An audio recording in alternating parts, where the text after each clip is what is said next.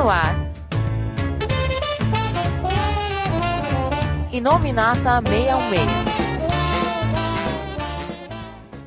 Olá, ouvintes do Inominata 66. Aqui é o Coveiro e a dica, cara. Quando se falar independente, sempre prefiro menos blockbuster. Aqui é o Felga e minha criatividade para frases está no nível de Nemesis de Mark Miller.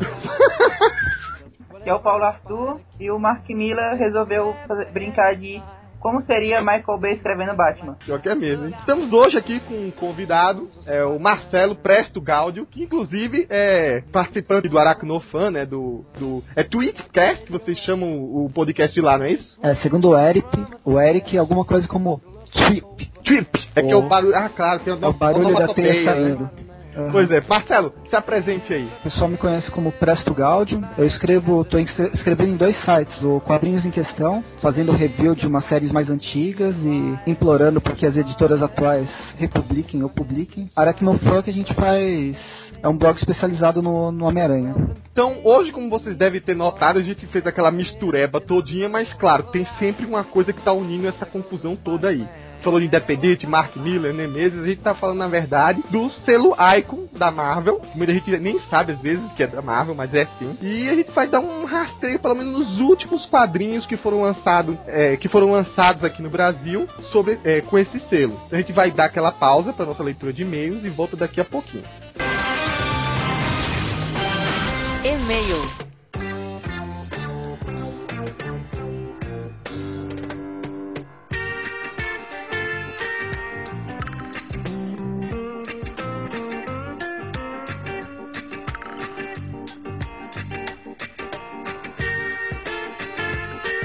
Olá pessoal, estamos aqui com mais uma leitura de e-mails e essa leitura aqui é totalmente especial, não é, Felga? Opa, essa aqui É. ser- Como vocês viram, né, esse é o nosso primeiro podcast depois da mudança do template do site. Um template que, por sinal, a gente fez uma baita pegadinha, né? É, a gente pensou. Não, mas realmente foi uma. A gente tinha recebido uma proposta muito boa de venda, mas né. Coveiro, como idealista, uma pessoa que defende os, os fãs da Marvel falou não, né? Enfim, eu tinha recebido uma, uns poupudos honorários pela negociação, mas enfim, como ela não rolou, continua não, aqui. não, Tá? Felga, que bota um preço no site, você tá zoando, velho? Bom, enfim, é, a gente não vendeu o site, né, já pra clarear. Boa parte do pessoal acabou caindo na pegadinha mesmo.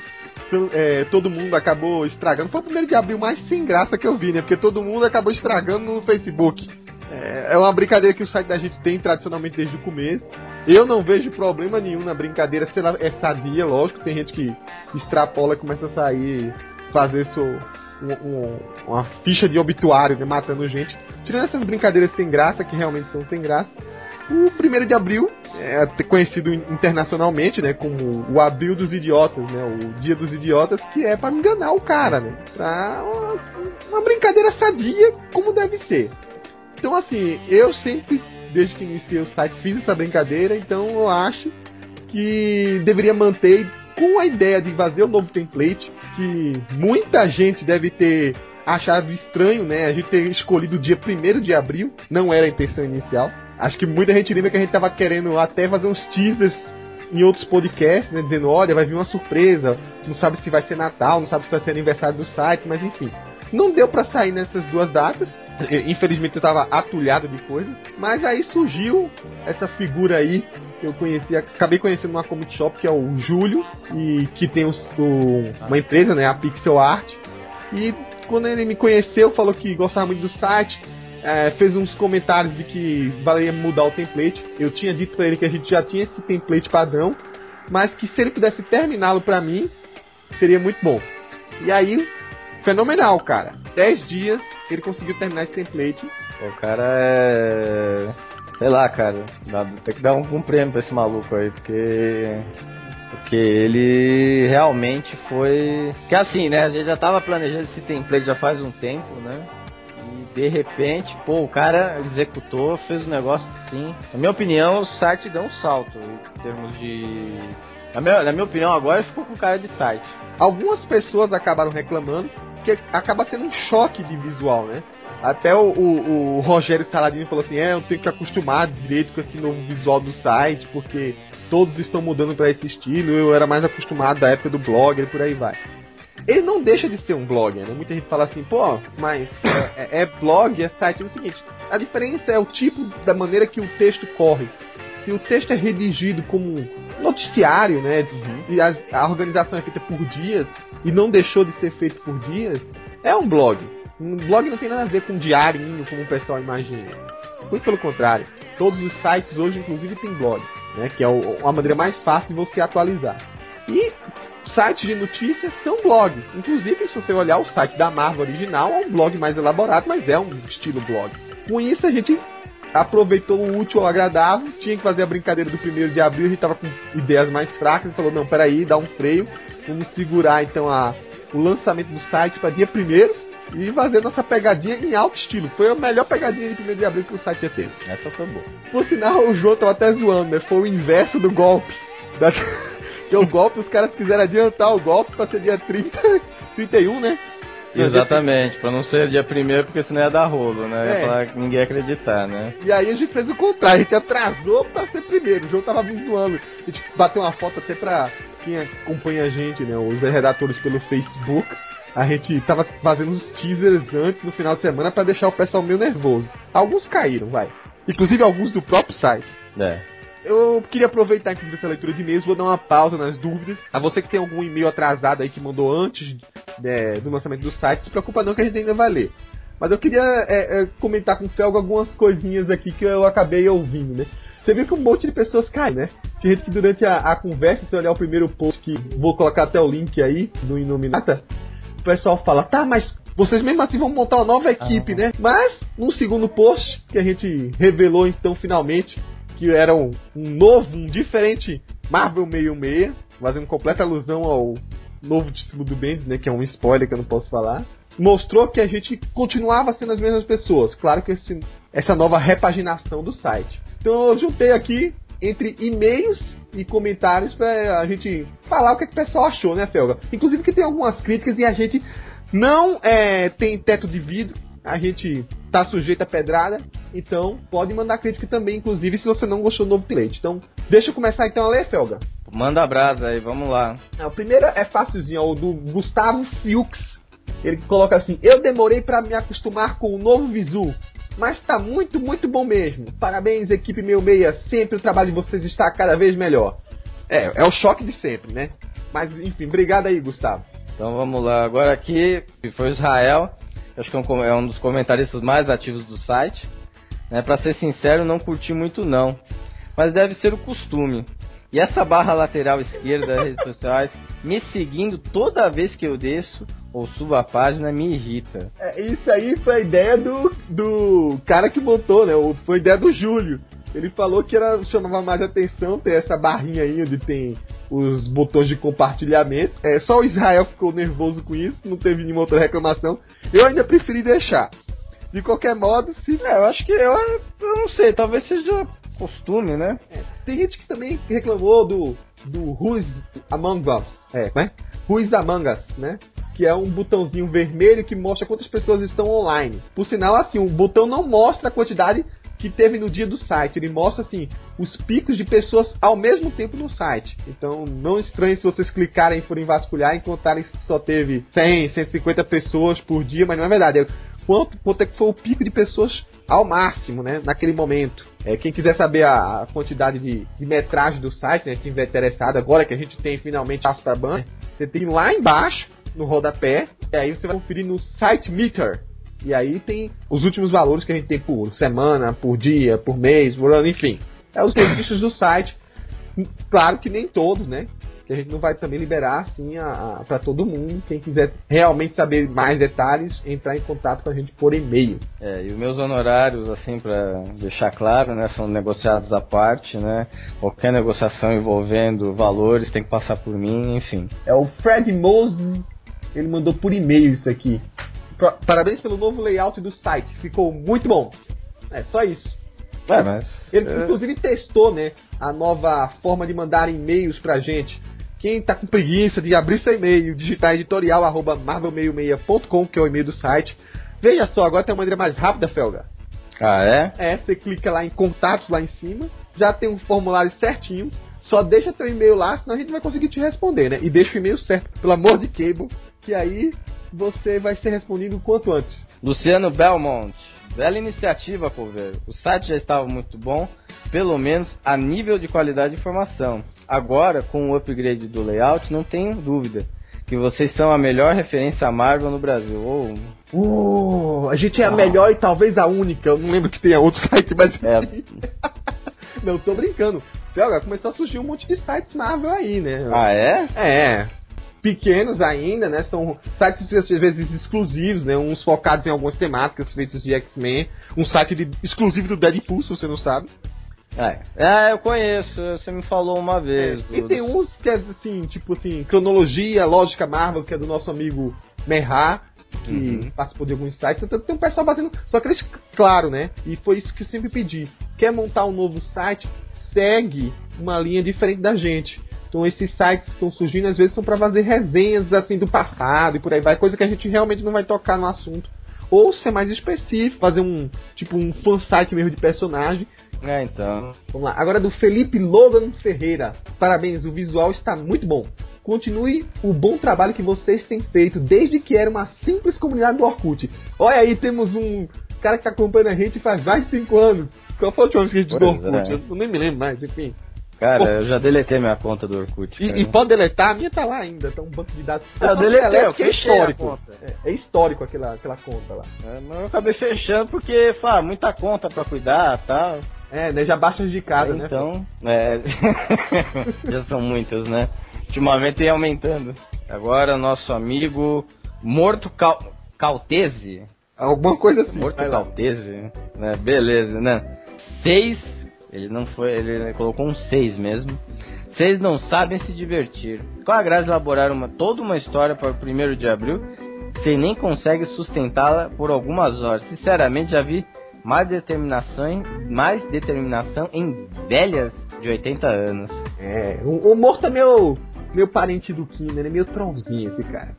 É? Tô, é, Tô, tô zoando, viu, Morto? Mas é, enfim, o site não pode parar, cara. Não é uma brincadeira de 1 de abril é, que vai fazer a gente interromper por um dia inteiro. Então, se a gente parasse uma segunda-feira inteira pra fazer uma brincadeira de 1 de abril, ia ficar acumulando muita coisa e o site da gente pode parar, cara. A gente não, não- não tem essa dinâmica e tem brincadeira com a gente, não. A gente trabalha É, sem parar. Não pode parar, ainda mais não, não pode parar porque a gente tá numa época que tá que os principais filmes da Marvel agora estão ganhando destaque, né? E aí, pra encerrar o último, dessa vez foi e-mail é, da lista, tem o Jorge Luiz Vilar Pérez. Ele mandou assim, foi bem direto, cara, né? Parabéns pelas inovações. Agora vamos às melhorias. Olha lá. Já quer consertar direto. Como ainda estou lendo as matérias do dia 26 de janeiro, caraca, velho. Cara, o cara gosta da gente mesmo, tá? Voltou a um, um histórico assim. Custei a descobrir onde voltavam as matérias antigas. Depois de descobrir onde ficavam e, e clicar no mês de janeiro, onde eu havia parado de ler. E ao entrar na matéria da Era do Apocalipse, eu cliquei em voltar como sempre faço, mas ao invés do site voltar para o título onde acabara de ler, ele retornou para o início da página. Então, eu fui obrigado a descer até o título onde parei, e sugiro que, ao terminar de ler uma matéria e voltar para a página principal, o site retorne à última matéria lida e não para o início da página, ok? Sugiro também que coloquem a data de cada matéria, pois não parece mais as datas das matérias. Abraços. Bom, Jorge, o a teu segundo pedido foi imediatamente aceito, foi até um erro de não ter colocado isso, Uhum. mas como eu falei, né, na hora que implementou o site, eu fiquei olhando com o Júlio, consertando por um dia inteiro. Pelo menos a gente não parou, né? Tem sites que chegam,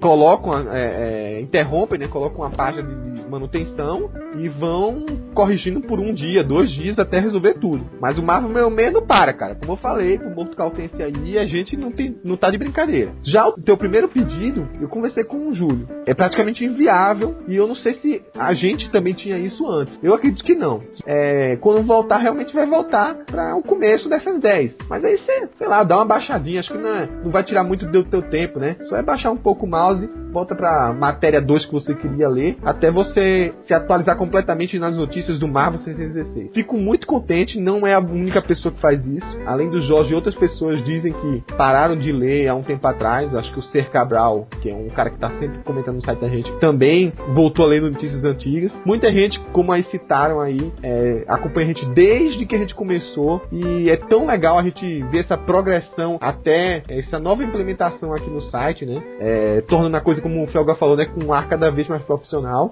E, claro, a gente tá dando com pau aí em concursos, né? Teve dois recentemente. A gente tá recebendo muito, muitos e-mails com propostas, mas tá cada vez mais envolvido. E eu acho que essa era a meta principal que o site da gente alcançou. E quem ficou com a gente até hoje sabe que esse compromisso assim rende bastante no final. Cansa, né? É, puxa, mas o retorno que a gente tem tido e isso deve-se graças a vocês, tem sido muito bom e tem sido, é, é, pelo menos na minha parte, né, que condiz como o editor fundador, né, dá um, um, sabe, uma sensação de dever cumprido que se juntando com esses cinco anos assim, sabe, é, é, é até bonito ver essa história acontecendo. E, claro, além de toda a equipe que a gente deve agradecer, eu estou oficialmente aproveitando este podcast para agradecer vocês, leitores. Bom, Felga, a gente já falou até dos e-mails anteriormente, acho que não precisa deixar, então quem quiser, clique em contato lá em cima, tá muito mais fácil agora. Então vamos começar a falar sobre o celular com Felga. Vamos nessa. É. Hoje não tem o Morrison pro Felga sair babando ovo, então ele só vai meter o pau.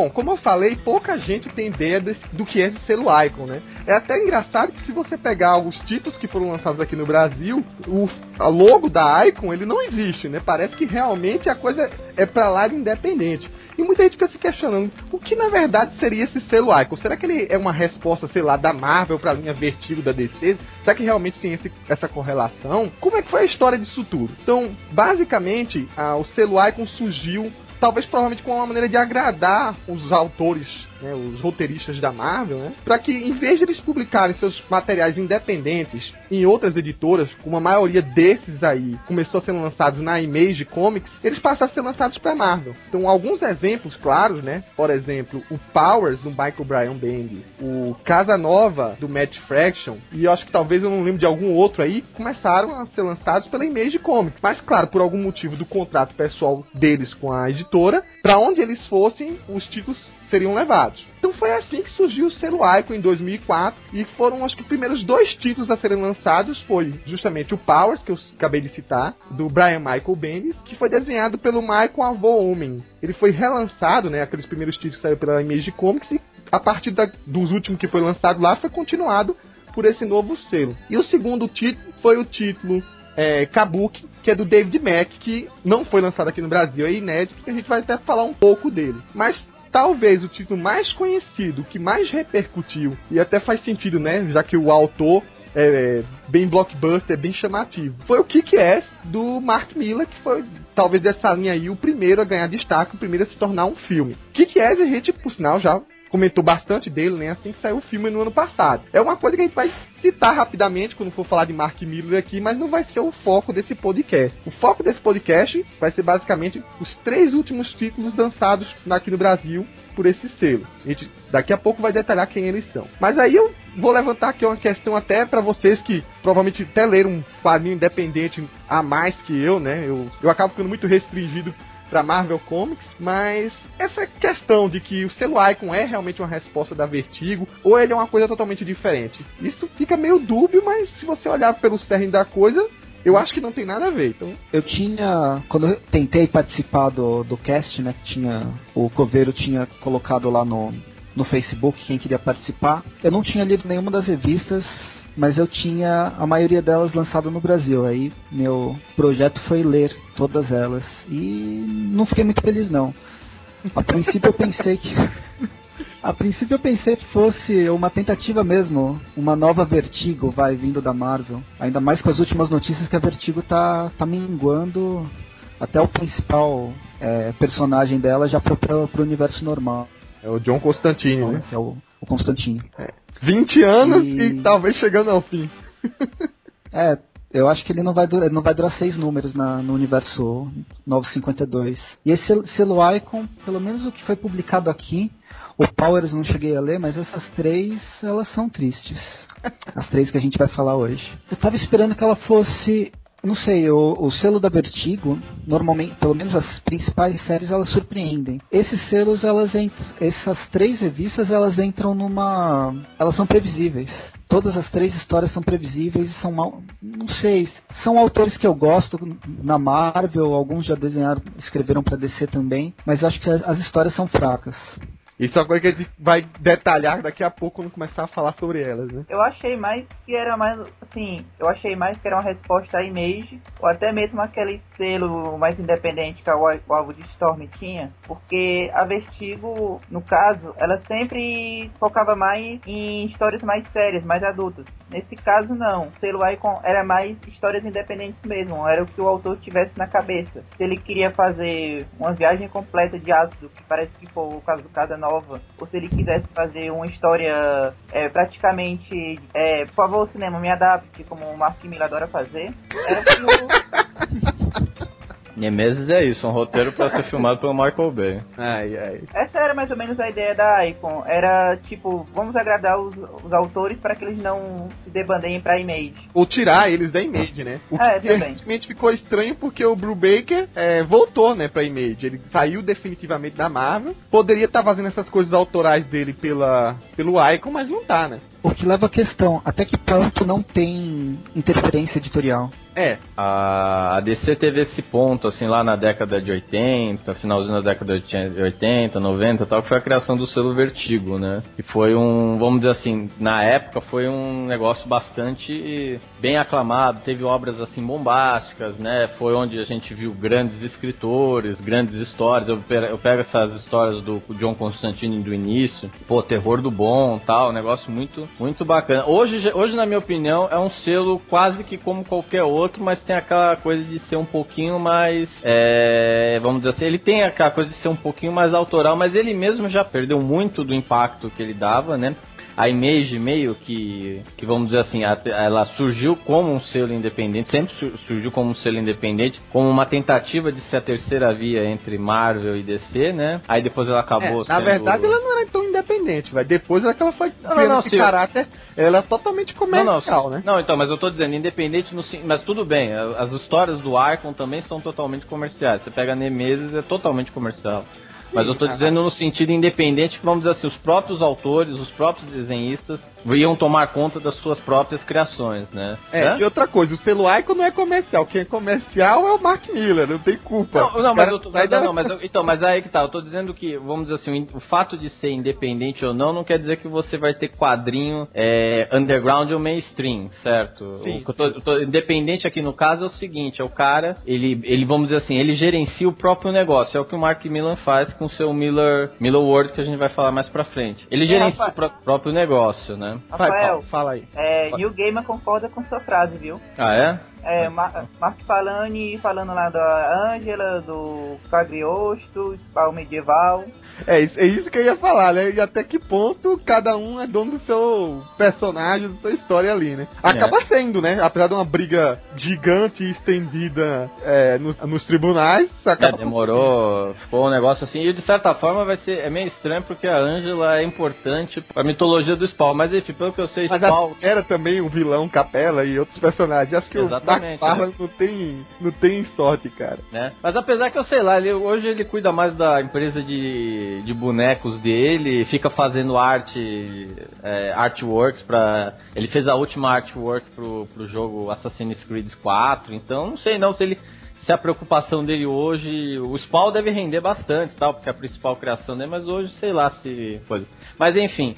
Eu tava vendo aqui, pesquisando sobre o selo Icon e tal, aí eu vi que a, a, a, Marvel teve uma primeira tentativa de um selo independente, né? É, ou se não sei se pode ser a primeira tentativa, mas vamos dizer assim que foi o que mais, na minha opinião, o que mais próximo é do, do selo Vertigo, que foi o selo Epic, Epic né? Que teve bastante, teve algumas coisas lançadas aqui no Brasil. Acho que teve uma a, uma minissérie chamada Moon Shadow que foi lançada aqui, que era estilo aquelas coisas que o Gamer fazia, o New Gamer fazia em Sandman. O selo Epic foi responsável na década de 90 por trazer a, o mangá Akira no caso, com a colorização, inclusive acho que do. Eu vou dar uma olhada, mas se eu não me engano, a colorização era do Steve, Steve Epkin na, na versão da Epic, que inclusive foi, aqui, foi lançada aqui na, é, pela editora Globo, né? Então, assim, esse foi o, o, Eu acho que mais se aproximou do selo Vertigo, né? Mas também não teve uma vida muito longa, né? É, o Vertigo ficou e o Epic né? Eu não sei, não dá, eu acho que o selo, o selo Icon é mais aquela tentativa, olha, eu tô perdendo meus medalhões porque eles não estão muito satisfeitos com a forma que eu, vamos dizer assim, a forma como tem que ser escrito dos super-heróis, porque tem uma certa linha, o cara não pode, vamos dizer assim, despirocar e fazer o que ele quiser, né? Em vez de eu perder o Mark Miller para uma outra editora, porque o Mark Miller é um cara que de certa forma gerencia o próprio negócio e consegue se manter assim, ah, eu crio um selo para ele eu continuo mantendo o nome de um autor de renome atrelado à minha marca, né? E ainda vamos dizer assim, ah, eu dou espaço para criação, porque o Icon só tem assim, ele só a maior parte dos escritores, dos, dos, dos criadores são os medalhões, né? Que a gente vê então é Mark Miller, Blue Breaker, Fraction, é, até o J. Michael Straczynski, enfim, então é um, não é um selo assim que tipo o Vertigo, por exemplo, abriu portas para Grant Morrison, Neil Gaiman, é, Jimmy Delano, certo? Então a, o foco acabou, acho que do Aiko é manter, vamos dizer assim, os medalhões para que esses caras não, não vão para outras editoras mais atrativas em termos de direito autoral, que seria a Image, talvez a Dark Horse e outras, né? É, basicamente então é isso. Resumindo a história, para quem ainda tem dúvida, Vertigo seria diretamente ligada a uma linha adulta, mas continua sendo é, feita pela DC. Descaradamente, os personagens são de propriedade da DC, isso não vai mudar. Eu, pelo menos assim, fica claro. Por isso que o, o alguns personagens, tipo o Monstro do Pântano, o próprio citado aí é, Hellblazer, vão caminhar de um lado para outro. Às vezes vão pro universo DCU, às vezes voltam para lá. Isso é fato sem sombra de dúvida, o selo Icon é apenas uma maneira da Marvel manter seus roteiristas, né? E até ganhar mais dinheiro em cima, né? Pô, se não tiver, o cara já tem um contrato exclusivo e já tá, tem uma quebra de contrato provavelmente para ele publicar essas coisas fora, então publica por aqui mesmo sem quebrar o contrato. Talvez só em casos muito extremos de né, da necessidade de sair, né, feito aconteceu com os Strazinhos, que agora com Ed Brubaker, é que os caras realmente deixam de publicar aí para ir para outro canto, né? No caso, voltando para Image ou para DC, ou onde eles estiverem. Icon, Your Universe. Só citando cronologicamente o que, é que foi lançado na época, né? O, logo depois desses dois que eu citei, que foi o Powers e foi o, o Kabuki, foram lançados o Dream Policy, que é do Straczynski. Logo depois o. Aí não teve tradução aqui, mas seria o Livro das Almas Perdidas, também do mesmo autor. E Criminal, que é do Ed Brubaker e do Sean Phillips, que por sinal foram lançados pelo menos dois volumes aqui no Brasil, que a gente vai tratar primeiro aqui nesse podcast. Eu, primeiro, eu acho que eu vou eu vou contra o que a Pauline colocou na sinopse do, da, da própria revista, falando que é um, tem um clima meio noir a história. Eu acho que o criminal não, não é nada no ar, ele é. Ele segue um subgênero de filme policial, filme de assalto, né? Como, como fazer o grande golpe, onde tem um personagem principal que se prepara de toda maneira para não ser pego. Mesmo que ele não consiga aquilo que ele, que ele procure, a ideia é ele não.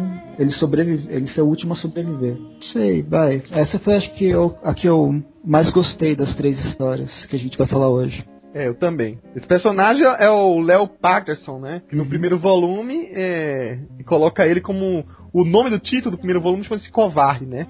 Define ele como um covarde, mas a gente fica meio que dúbio essa história, essa, essa alcunha dele, porque na verdade ele é o cara que é completamente cismado. Ele nunca corre um risco, não é que ele é covarde. Ele é o cara que toma todas as precauções, né, pra que a coisa não dê errado. Então ele é chamado nessa história aqui para fazer esse grande golpe, né? Por outros policiais, policiais corruptos. Mas acontece aquelas coisas de trama em cima de trama, né? Talvez por isso que a Panini tenha definido encadernado como noir, né? Que é uma das características de você ficar se surpreendendo é, e tendo reviravoltas, né? O tal do plot twist, né? Da virada de jogo. E bom, como você falou, né? É, cara, é o Brubaker mais livre, é o Brubaker que a gente viu em Capitão América, só que com novos personagens.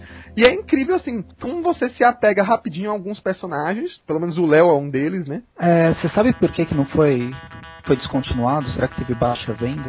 Eu provavelmente teve, né? O, o outro título, que é o LOL. pela Wikipédia, ele se divide em vários volumes, né? São, teve seis encadernados, mas os dois primeiros encadernados que foram publicados pra, é, por aqui foi, corresponde ao, ao que seria um primeiro volume das histórias. Não, acho que é equivalente, não? Não, equivale ao, ao primeiro volume, os primeiros dois encadernados. Aí depois o encadernado Não, não, não. O, americano. o Coward, ó, o Covarde é o primeiro, são seis encadernados. O Coward é o primeiro, que são as cinco primeiras histórias. O Lawless, que justamente é o nome do personagem principal, é realmente o que a gente vê no volume, que é o, as outras cinco histórias que seguem. Coveiro, é que o primeiro volume teve 10 edições. Aí o segundo ar é como se fosse um segundo ar. Da edição 6 ao 10, o o esse lá. Só que aqui eles quebraram, em vez de ser um volume só, colocaram dois volumes diferentes com cada arco. Porque, até porque o primeiro. Pra, acho que talvez pra diminuir o custo, testar se ia vender ou não. Até porque o. Se for, se for parar pra pensar, o segundo arco ele tem muitas poucas coisas que ele pega do primeiro. Tanto é que eu, eu achei que o personagem tinha morrido no final do primeiro arco. Primeiro arco. Não, é, ele- o, o que acontece no Criminal 2 é que ele pega alguns elementos padrões do antigo, né? O bar, o atendente do bar, o tal do Lawless era um, um- por algum ponto aí foi capanga, assim, em alguns golpes do Léo no passado, né? O Lawless, diga assim, o irmão, né? Do personagem principal. É, na, na verdade, a, a trama meio que segue um esquema meio que o Frank Miller fez em Sin City, né? Exatamente. Algumas coisas se comungam, assim. Tanto que ele chega a encontrar o Léo, né? O, o irmão do Lawless, né, que morreu, né? O, que é o personagem principal do segundo volume. Ele encontrou com o Léo na prisão, que dá uma ajudinha a ele pra ele se infiltrar na nova gangue lá, que faz parte da segunda história. Na Mas, verdade, Hum, vai. Na verdade é quase novela, porque o Léo matou o pai do Lawes e o pai do Léo fingiu que foi ele que matou o pai do Lawes. Isso. Uhum.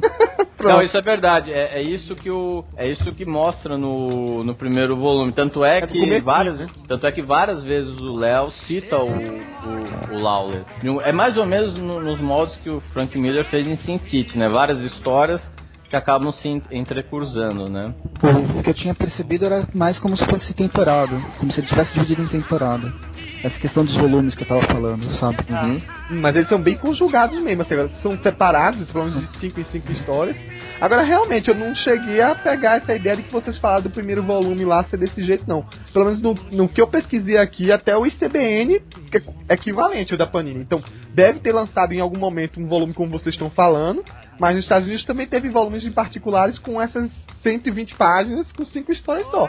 Igualzinho como tá aqui. Eu cheguei, é, eu cheguei a ler a, o volume 2 e parte do 3. Mas é realmente é bem assim, quase que novela, novela mexicana mesmo. Quanto mais a história vai andando, mais ele vai encaixando os personagens, a cronologia. Ele chega a contar a história do passado do dono do bar e como ele conheceu o pai do Lawes, o pai do Léo, um outro mafioso que aparece no final da história do Léo também, que era melhor amigo do dono do bar. É tudo É, mas o mas é mas assim, pelo menos é, é um não pode até ser um novelão, mas é um novelão de primeira, cara. Pô, porque- eu, a- eu adorei a história. Daqui a pouco eu vou passar a palavra pro, pro Felga, mas só confirmando aqui. Agora eu entendi o que vocês falaram finalmente. É que eles dividiram em volumes, mas os encadernados mesmo, os fechados, foram iguaizinhos da Panini. Mas realmente, esse aqui equivale ao volume 1, né? De 1 a 10, mas depois. Não, nunca chegou a ter um volumão ônibus com os 10 volumes mesmo. Nunca chegou a ter. Elas foram em revisões, em edições separadas. Aí depois teve um volume 2, que só foi até 7. Mas lá nos Estados Unidos saíram, quando foram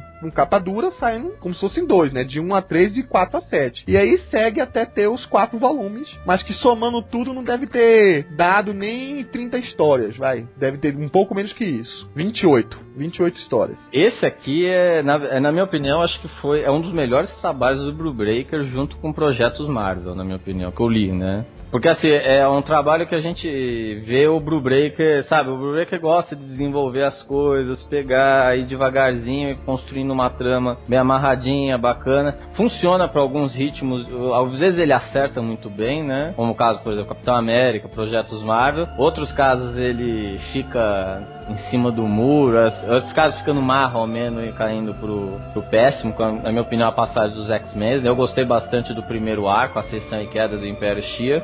Mas depois os outros eu não achei lá grande coisa, né? O Gênesis Mas... Mortal foi a primeira vez que ele pegou X-Men, né? É, o Gênesis Mortal, sei lá, cara. O Gênesis Mortal é coisa meio que de. É meio a meio, na minha opinião. Meu, não, então assim, ele, em termos de condução, ele não é ruim. Ele é ruim a partir do momento que, sei lá, parece. É decisão editorial e, e o Freck e o Brubaker tinha que executar a decisão editorial, né? Eu vejo assim, né? É, e também Mas... é, uma, é uma outra linha, né, que eu acho que não é o que ele se sente tão bem.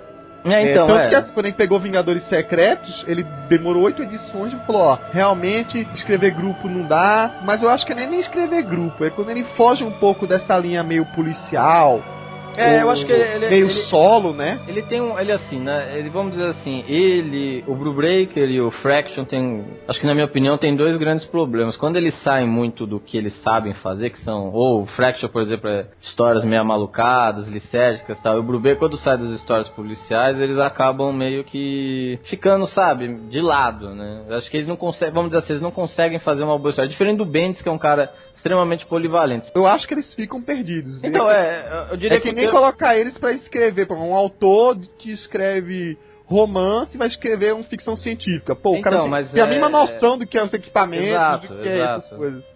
Então, mas aí eu até digo assim, eles são bons escritores, mas são limitados. É diferente, por exemplo, você pega um, um Bendis, que o Bendis mantém uma certa regularidade. O Bendis consegue escrever vários títulos diferentes com uma certa regularidade, com uma certa qualidade. Então o, ben, o Bendis é polivalente. O Bendis é o tipo do cara, ó, você vai escrever hoje Quarteto Fantástico. O Bendis vai lá e consegue escrever Quarteto Fantástico. Hoje você vai escrever Homem-Aranha. O Bendis vai lá e consegue escrever Homem-Aranha. Hoje vai escrever Vingador. O Bendis, assim, por onde ele passou, ele tem um certo padrão de qualidade. Coisa que a gente não vê nesses dois, vamos dizer assim, nesses dois arquitetos da marca, o Fraction e o Blue Breaker, né? Esses, é. esses são dois mais limitados, né, na minha opinião. O Brubaker sabe fazer histórias ou mais voltadas para aquela coisa tipo de detetive mesmo, né? Que a gente viu até mesmo, tinha um pouco disso em projetos Marvel, é, no Capitão acho América. Que o personagem que ele mais é, se aproveitou em projeto Marvel para dar a visão dele da coisa foi o Anjo, né? Exatamente, que é um personagem. Não o Anjo X-Men, né? Vale ressaltar, lembrando que era o tal Anjo que teve até aquela contraparte também no universo Noir que a gente discutiu Isso, né? É o que eu te falei, eu, eu, eu peguei emprestado, infelizmente eu, eu, sou ruim de escolha, né? Eu comprei o, os outros encadernados que a gente vai discutir aqui, só não comprei o crime, né? Eu peguei emprestado do Felga. Porque eu achei que, pô, vamos pegar os blockbusters, né? Os caras, todo mundo sai falando por aí, né? Caceta, que azado do caramba. Os encadernados que eu não comprei são os melhores. Na minha opinião, pelo menos, eu adorei o crime, eu vou ter que comprar eles. Eu sou não, é, na, minha, na minha opinião, esse aqui, inclusive, como eu já tinha falado com o Coveiro, é, a Panini tinha que continuar o lançamento certo? Faço aqui a minha campanha, Panini, lance os outros volumes de Criminal, porque é, é uma das melhores séries, certo? Eu sei que provavelmente vai ser, vão investir nas tralhas que eu, eu não sei, eu não li o resto que o Mark Miller. Partindo de Nemesis, cara, eu fiquei muito decepcionado, cara, eu fiquei assim. O mas, Zelda enfim. pediu pra a gente escrever uma carta modelo aqui, pra todo mundo sair copiando essa carta e enchendo o saco da Panini. É, não, não, tem que fazer campanha, porque esse é material, isso, isso que o Isso Blue que é material, cara. Isso que é material inteligente, muito bom, sabe?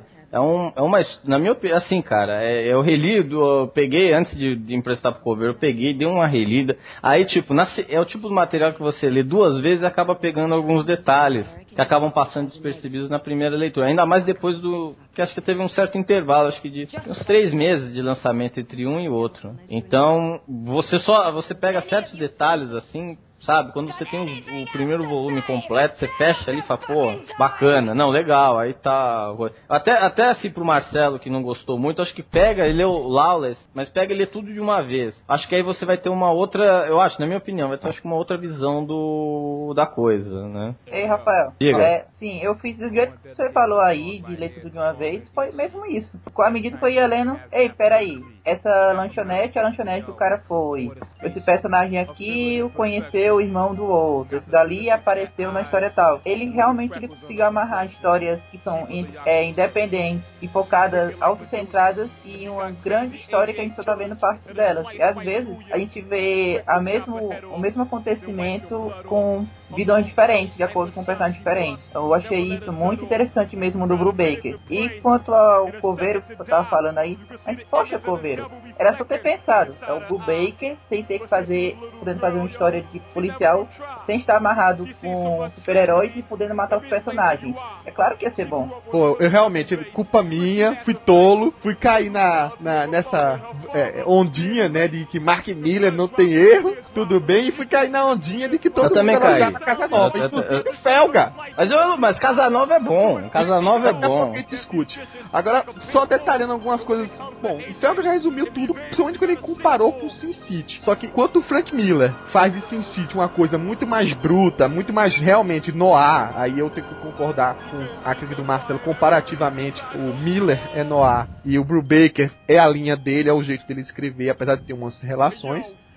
O crime não tem muito disso, cara. Eu, eu fico muito é, curioso ler o resto e vou tentar realmente dar uma puxadinha na campanha, apesar de eu achar que não tem muita chance, mas vamos tentar. De que os outros 18 volumes, pelo que eu tô contando aqui, saiam. Porque o que acontece muitas vezes com quadrinhos de super-heróis e esses escritores escrevendo, é, tem muita coisa atrás, né, muito background atrás, que dá pouca liberdade do escritor fazer. Então, com o Capitão América ele foi muito feliz, principalmente porque o Brubaker começou também a criar um flashback para ser importante na sua própria história.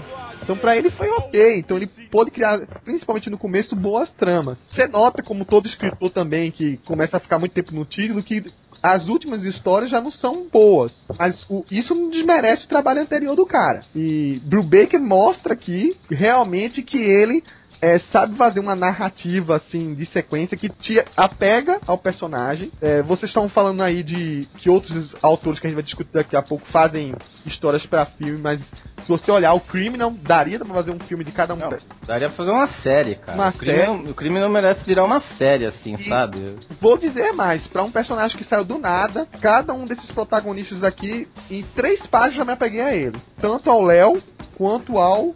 É, é Trace, o nome, né? Trace, Trace. É o Tracy Lawless. Deixa eu fazer duas, só levantar duas questões já que vocês leram mais. É, uma só uma observação, na página 45 tem a tia Meia sendo, sendo assal- assaltada no, no primeiro criminal, no covarde. Deixa eu ver aqui. Peraí. 45. Tá, É o aquela lá que o Ivan assalta ela, é? O cara que ensinou.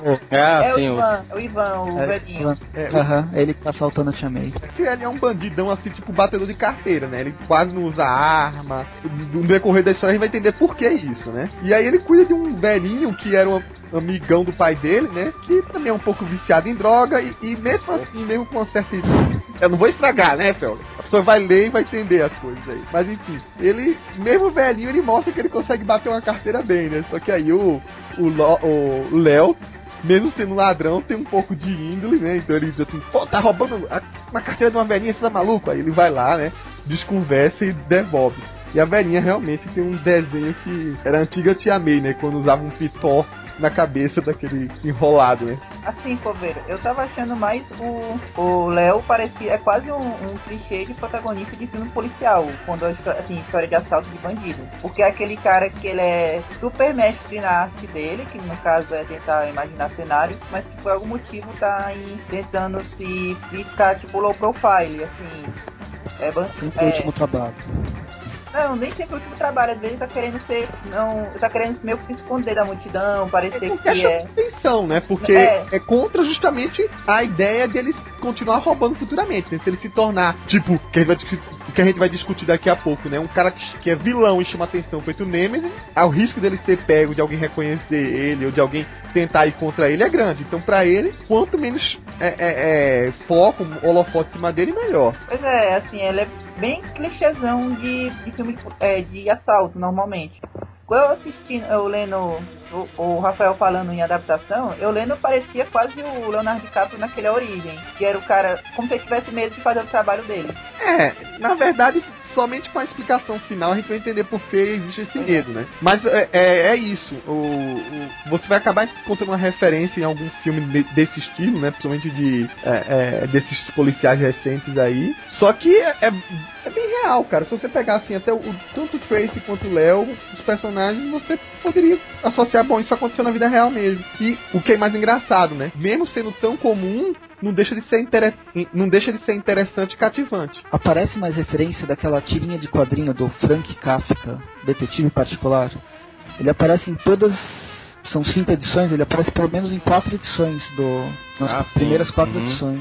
Sim, acho que no segundo volume também tem, né? No segundo. Não no segundo encadernado, no ah, segundo sim, volume. No, entendi. E a, o quarto arco é protagonizado pelo autor dessas tirinhas, que é o falsificador que ajuda o Trace no segundo, no segundo encadernado. Sim. Ah, sei. Pô, tá vendo, Panini? É, então, Panini, veja só, a gente não tá com a história completa aí. Cada encadernado desse é uma história fechada. Se você não gostou de um, você certamente vai gostar de outro.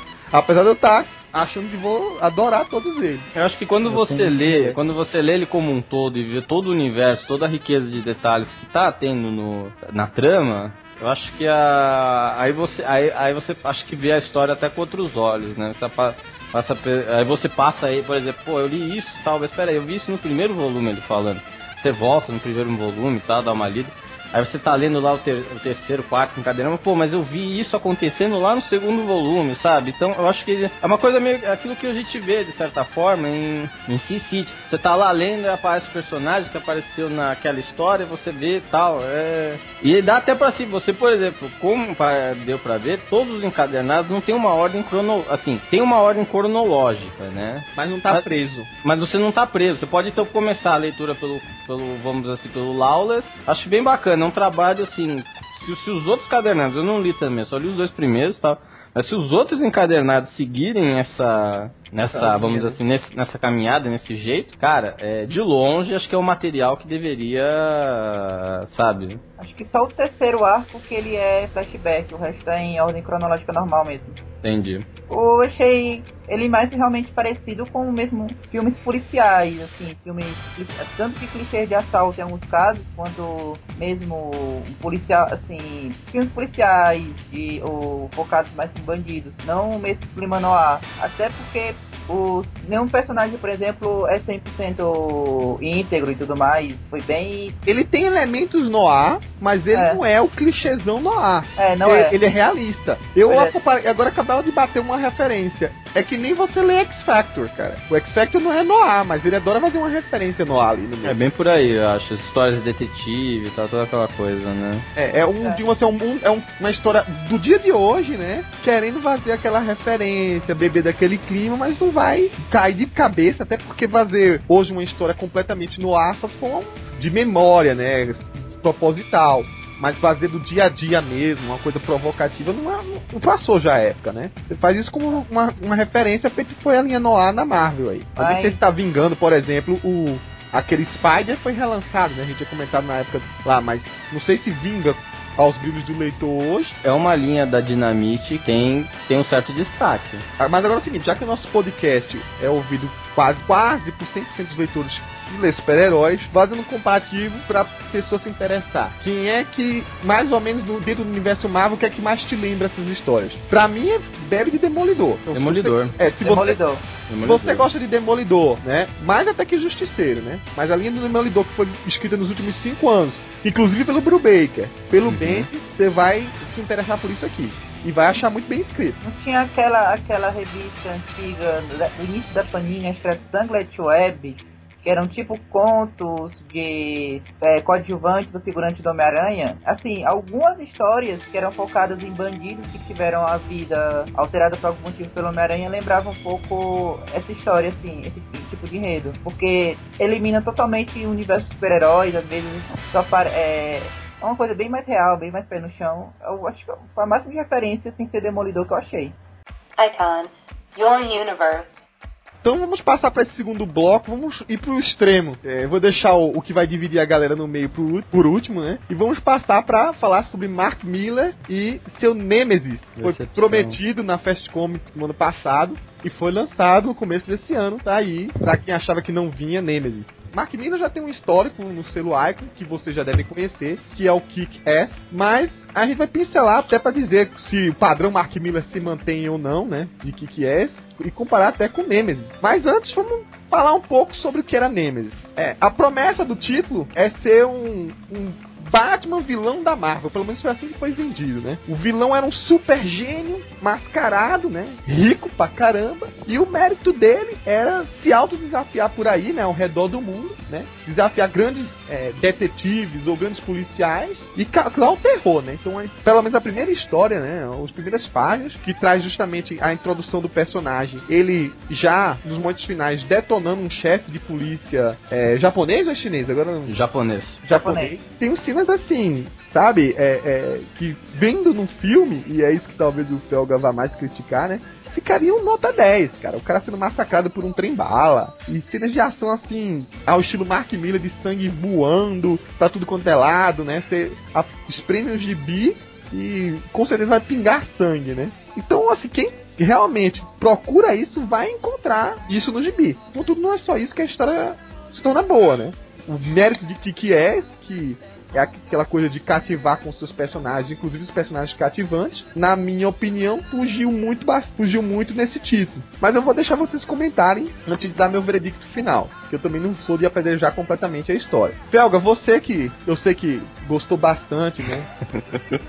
Foi o contrário, né? Enquanto o Felga me sugeriu Casa Nova, eu antes de ler falei, pô, chegou o Nemesis compra que tá baratinho. É. E tá, baratinho tá, pô. Não, tá baratinho tá, mas também, né? Não, mas Casa Nova. Bom, enfim, a gente vai, a gente vai, vai quebrar o pau em Casa Nova, enfim. É. Cara, é decepção, porque assim, tudo bem, tem tudo. Eu, eu que fiz o, a matéria, fiz o artigo sobre o Nemesis e tal, pro site e tal. Depois link aí bonitinho e tal. Com certeza vai estar lá. O, o, que eu vejo é o seguinte, cara, é, é, muito piloto automático. É meio que, assim, a história se sustenta porque o, os nomes dos criadores são extremamente, sabe, tem um, tem um histórico de qualidade. A história se sustenta mais no nome dos criadores do que na história em si. É, vale até ressaltar, né? Eu só falei do Mark Miller, Mark Miller, quem desenha não é ninguém menos que o Mark Niven, né? Steve McNiven. Que fez junto com ele aquele, o velho Wolverine, né? O, o velho Logan, né? Nas histórias do Wolverine. E a famosa, estrondosa, tida como a melhor mega saga dos últimos tempos, foi a Guerra Civil. É, também a parceria se repetindo. Né? Mas assim, o que, o, o, o, que, o que a gente vê, por exemplo, numa história, assim, é, dá pra ver que o Mark Miller é um cara que, apesar de quando ele escreve independente, ele é um cara que ama super-heróis, né? Então você pega lá, é, pega mesmo histórias que, assim, o foco, o personagem principal não é super-heróis, como aquela Chosen, é, que saiu pela, se não pela Dark Horse, mas você vê referências aos super-heróis. 1985, mesma coisa, é, um, é um, uma homenagem aos, aos personagens da, da Marvel da década de de 80. É a mesma coisa, Nemesis é uma é o Nemesis assim como vai naquela linha que a gente viu em O Procurado. É uma homenagem aos super-heróis, mas aquela homenagem meio cínica, né? É uma homenagem que você vê pelo lado do vilão, né? Pelo lado do cara que normalmente perde na, na história em quadrinho. Na verdade, o Mark Miller foi lá e colocou, tanto em Pro, O Procurado quanto em Nemesis, o personagem principal é o vilão, é o cara que, vamos dizer assim, é para ser morto, né? É para ser massacrado, né? Mas só um parênteses, tá? Para você que tá ouvindo. O procurado é bom, tá? Não, o procurado é excelente. O procurado é. é eu, o pego, mas é dali do procurado. O cara vai comprar o encadernado e vai querer processar o site depois. Não, não, o procurado é bom. O procurado é bom. Recomendo o procurado. Tem um encadernadozinho bacana que saiu faz, pouco tempo. Muito bom, certo? E é, um, e é, é, um bom momento, acho que na minha opinião, do Mark Miller, que é aquele momento lá que ele tá, sabe, 2004, 2005, ele tá com, com boas histórias na manga, né? Mas Nemesis é muito piloto automático, cara. O que tem são as cenas de ação. Você não consegue sentir tanta empatia nem pelo personagem principal, que é um tipo um Coringa, é um Batman com a personalidade do Coringa e nem pelo person... nem pelo outro, que é o comissário Gordon, né? Tem até umas cenas finais que o McKinnon põe o bigodinho do Gordon tal, no. no qual é o nome do cara? Até esqueci o nome do cara, pra você ver uma, noção. Então acho que falta um pouco disso. Aí depois, e tem umas coisas que são meio assim, sabe? Mark Miller gosta de chocar, sabe? Criar umas cenas de choque. Mas aqui teve muita cena que, na minha opinião, foi meio que, sabe? Aquele choque, mas pô, parece aquela coisa assim meio, sei lá, cara, meio infantil tal, sabe?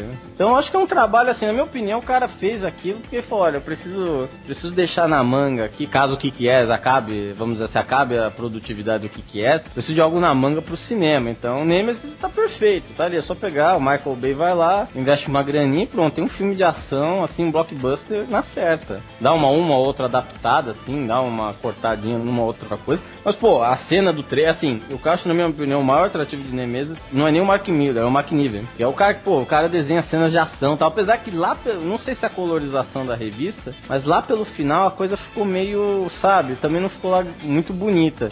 No início ele tava realmente, assim, as cenas de ação do início, né? O, a tomada do, do, do Força Aérea 1, a cena do trem, extremamente bacana. Aí já no confronto final entre o lá o, o policial lá, o chefão lá é e o Blake Morrow, pô. Isso, é, eu não lembro, pô. O cara, meu, Chama de Gordon genérico pronto.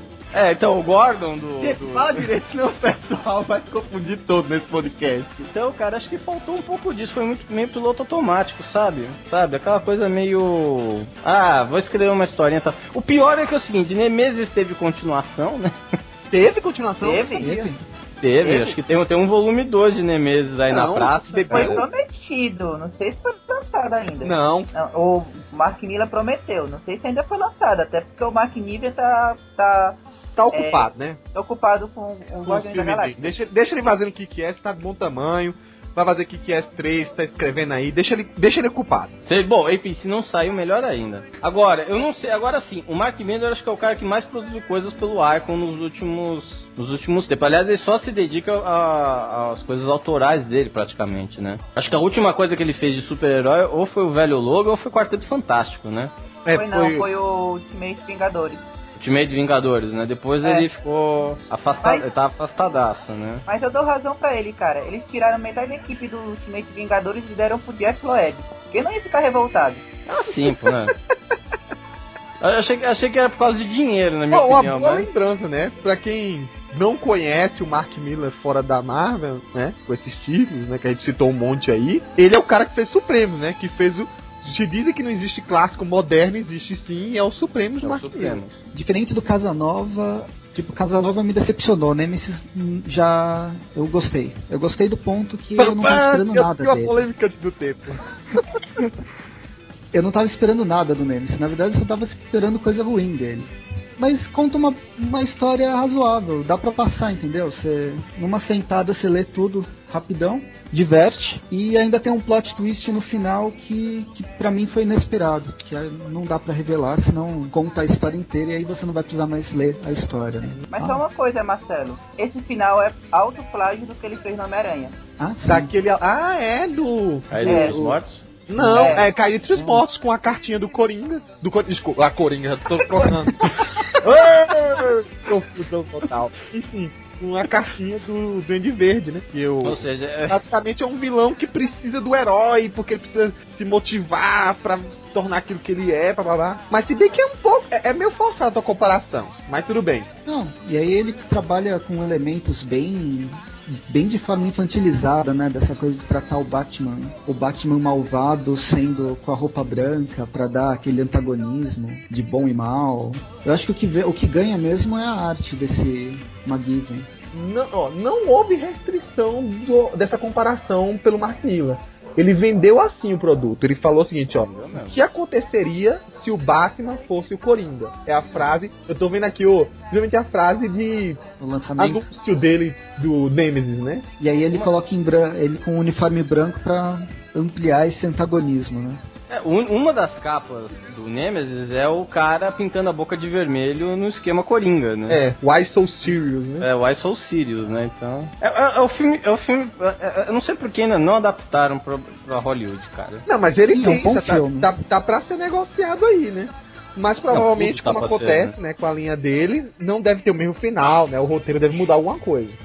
Não, sim, mas ele deve dar um. Acho que não, cara. O cara acho que até o. Você sabe que dá pra. pra manter o final, cara? O, fi, o, fina, o final Mas aí só vai surpreender a galera que não conhece a história. Não, não, mas o final pode já dá um gancho pra, tipo, pro cara ficar, sabe, já fazer a continuação, trilogia, sabe? O Miller não pensou, e se o Batman fosse o Coringa? Ele pensou, é, na ele na verdade ele leu o Red do Varian Ellis e disse, e se eu escrevesse uma história igual? Como é que é? É bem por aí, Red, né, cara? Também é a mesma coisa. O Red dos quadrinhos é três, é três edições de tiro, tiro, tiro, tiro, tiro, tiro, tiro, esfaqueamento, tiro, tiro, tiro, esfaqueamento, tiro, tiro, tiro. Praticamente igual ao, ao Nemesis. É bem por aí mesmo, né? Só que eu achei Red divertido, cara. É, Red aí. Não, os dois, na minha opinião, são extremamente igualmente nulos em termos de quadrinhos. Caraca! Não é, pô, você. Não, pera lá. Uma, uma coisa é você pegar um, um cara que tá começando e o cara escrever um- uma jossa dessa. Aí você fala, pô, bacana, né? Legalzinho, o cara tem potencial. Pô, agora eu tô falando do cara que escreveu Guerra Civil. Ah, Ou do- pô, mas espera aí. Vocês fixam no autor e acham que ele nunca vai errar. Não, não é que ele nunca Você vai é um errar, baba-ovo mas... do Morrison, lá vai eu aproveitar o podcast pra meter o pau no Morrison, enfim. Mas, mas o cara... coisa que saiu que eu acho uma merda. hein? Então, mas, não é a questão, mas a questão é, o é um padrão, cara. E o cara, o cara, bem ou mal, o cara, tipo, depois de Supremos, eu acho que ele nunca. Ele, ele, o padrão dele caiu mesmo depois de Supremos. Não, pelo amor de Deus, o que que é só depois do Supremo eu acho. Não, cara, que mas é não tem, como- não tem nem como comparar que que é e Supremos, cara. Supremos, tipo, é, é, é o clássico do, do início da década. Porque do, são do ideias diferentes, pô. Principalmente Então, não é que não, feminista. mas então, cara, mas o, o, o cara tem um padrão de qualidade, eu tô Mas, dizendo. Rafael, é a mesma coisa dizer que Aí o que tá, Alan mas ele não tem nunca fez padrão. o o Mark Miller tem padrão. Ele adora repetir as mesmas ideias. Exatamente. Ele tem Mas- isso. Ele gosta desse choque, dessas coisas que ele vai pegar uma imagem é, de primeira que vai deixar a galera. Ou, ou então, então aquela coisa, o cara tá repetindo demais o padrão, eu já tô ficando de saco cheio, né? Pode ser isso. Pode então. ser isso. Ah, então, se você olhar, ele tem em Supremos cenas marcantes é, que vão deixar a galera é, é, Chocada. porra, chocada. Caraca, ele colocou, teve coragem de colocar isso nos quadrinhos e tal. Mas o que acontece de diferente é que você viu uma nova é, maneira de contar as histórias dos Vingadores. A sacada dos Supremos é essa. Como é que você viu um- os Vingadores sendo reintroduzidos no universo de uma maneira mais honesta, mais adulta e mais factível. E é isso que é o Supremos. É, vocês ficam falando dos Supremos, mas o mesmo Miller que fez dois volumes diferentes nos Supremos, também quando voltou em Ultimate Vingadores, fez um quatro arcos que, na minha opinião, a única coisa que valeu foi fazer o Blade matar o Edward. É, eu não li, então não, sou- não tô nem sabendo o que você tá falando aí. eu- eu- eu só acompanhei por resenha e tal, mas. Então, mas é que eu tô falando, depois do Supremos ele deu uma queda na qualidade. Mas que que é divertido. Não é uma coisa assim, nossa, puta história e tal. É mais divertido que Nemesis, cara. Então, o que eu acho é o seguinte, não, não dá pra também você sair comparando as coisas, ó, ó, caiu o padrão, isso é muito melhor que isso, isso é melhor que aquilo. O que eu acho é o seguinte, qual é a proposta de Supremos? É pegar uma coisa já estabelecida, onde tem pontos que ele certamente sabia que tinha que aproveitar e dar uma nova reestruturação. Ele tava, ele tava preso numa coisa. E ele conseguiu se sair muito bem, é, não, digamos assim, é, é, blasfemar essas coisas de origem dos Vingadores e deixar todo mundo, quem era antigo fã, quem era novo fã, quase praticamente uma unanimidade que eu não vi até hoje ninguém falar mal dos Supremos, gostar da parada. Isso é uma coisa. A proposta de Kick-Ass é completamente diferente, Felga. Então, Se você olhar direitinho, é o seguinte, não tem nada. O que, que ele fez? Ele quis escrever o negócio como se fosse assim, ó. Eu sou o Tarantino, é, trabalhando com crianças e vou querer tocar num tema que, vamos dizer assim, tirando os superpoderes da parada, como é que seria a coisa na vida real? É um sarcasmo que eu vou fazer aqui. E Isso. é até original, que até então eu não vi ninguém trabalhar tão seco isso aqui nessa temática quanto ele. Então, mas isso, em Supremos, provavelmente ele tinha muito menos liberdade do que ele tem nos trabalhos atuais, correto? Ainda mais hoje que, tipo, o nome. Ainda mais hoje, eu acabei de ler, uma, ler aqui aquele Júpiter, não sei das quantas, que é. a- Acho que é o novo lançamento dele com o Kitelli.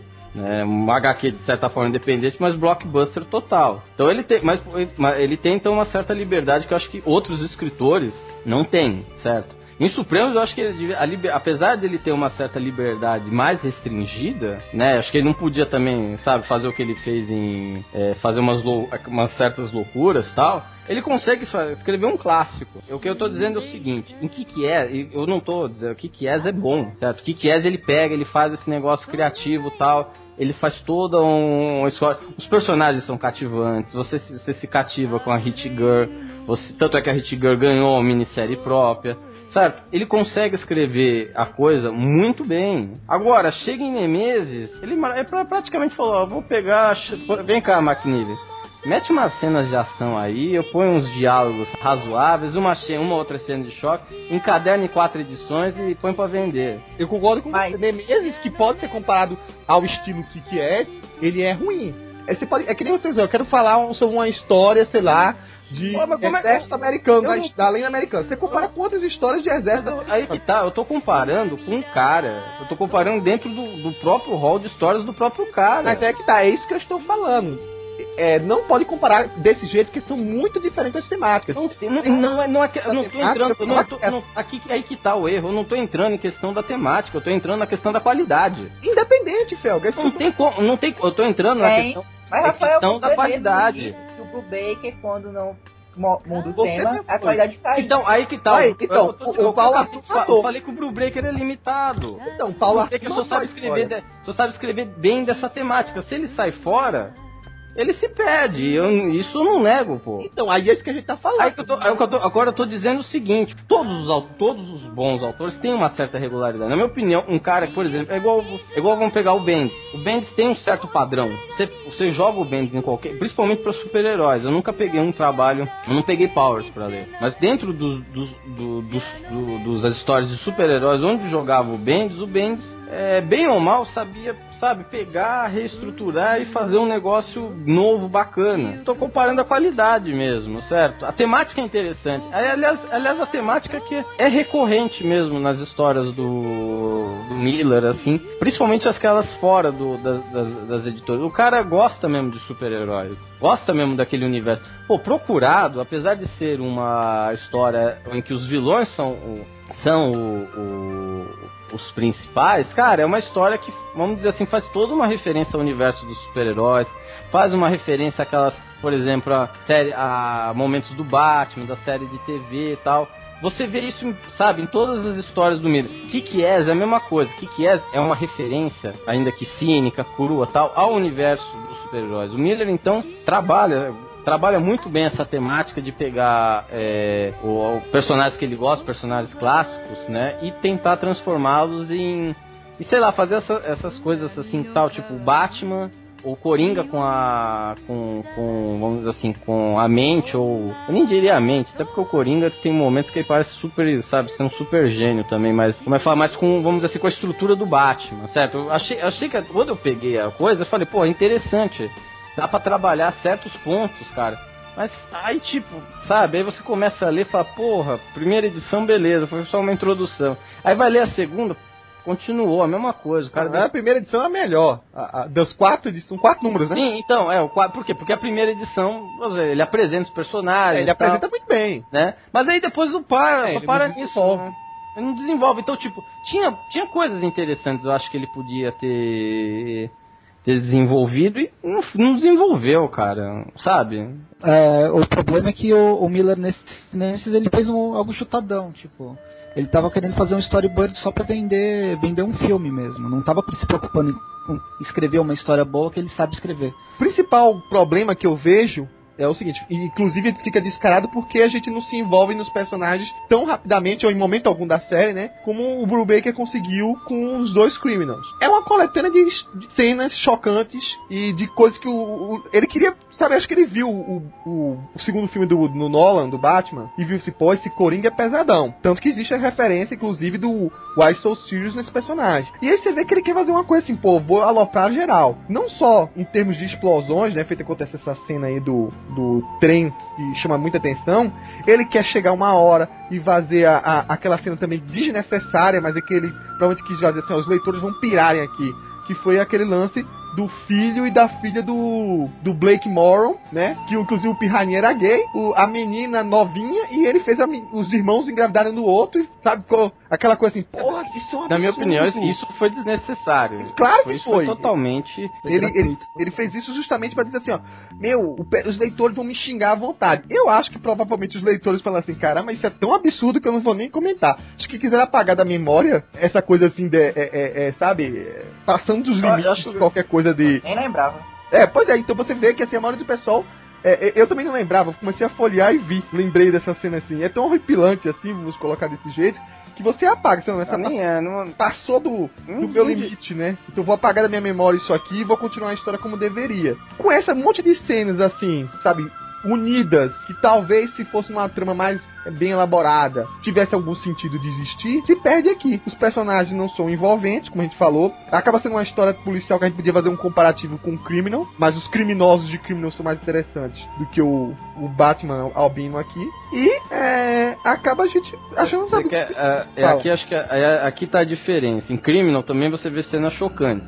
Mas nem se compara, né? Pelo amor mas, de Deus. Então, mas é que tá. Aí, mas em Criminal as cenas chocantes têm todo um contexto. Elas são bem escritas, elas estão dentro da história. Tem cenas muito marcantes em, em Criminal. Agora você vai para essa.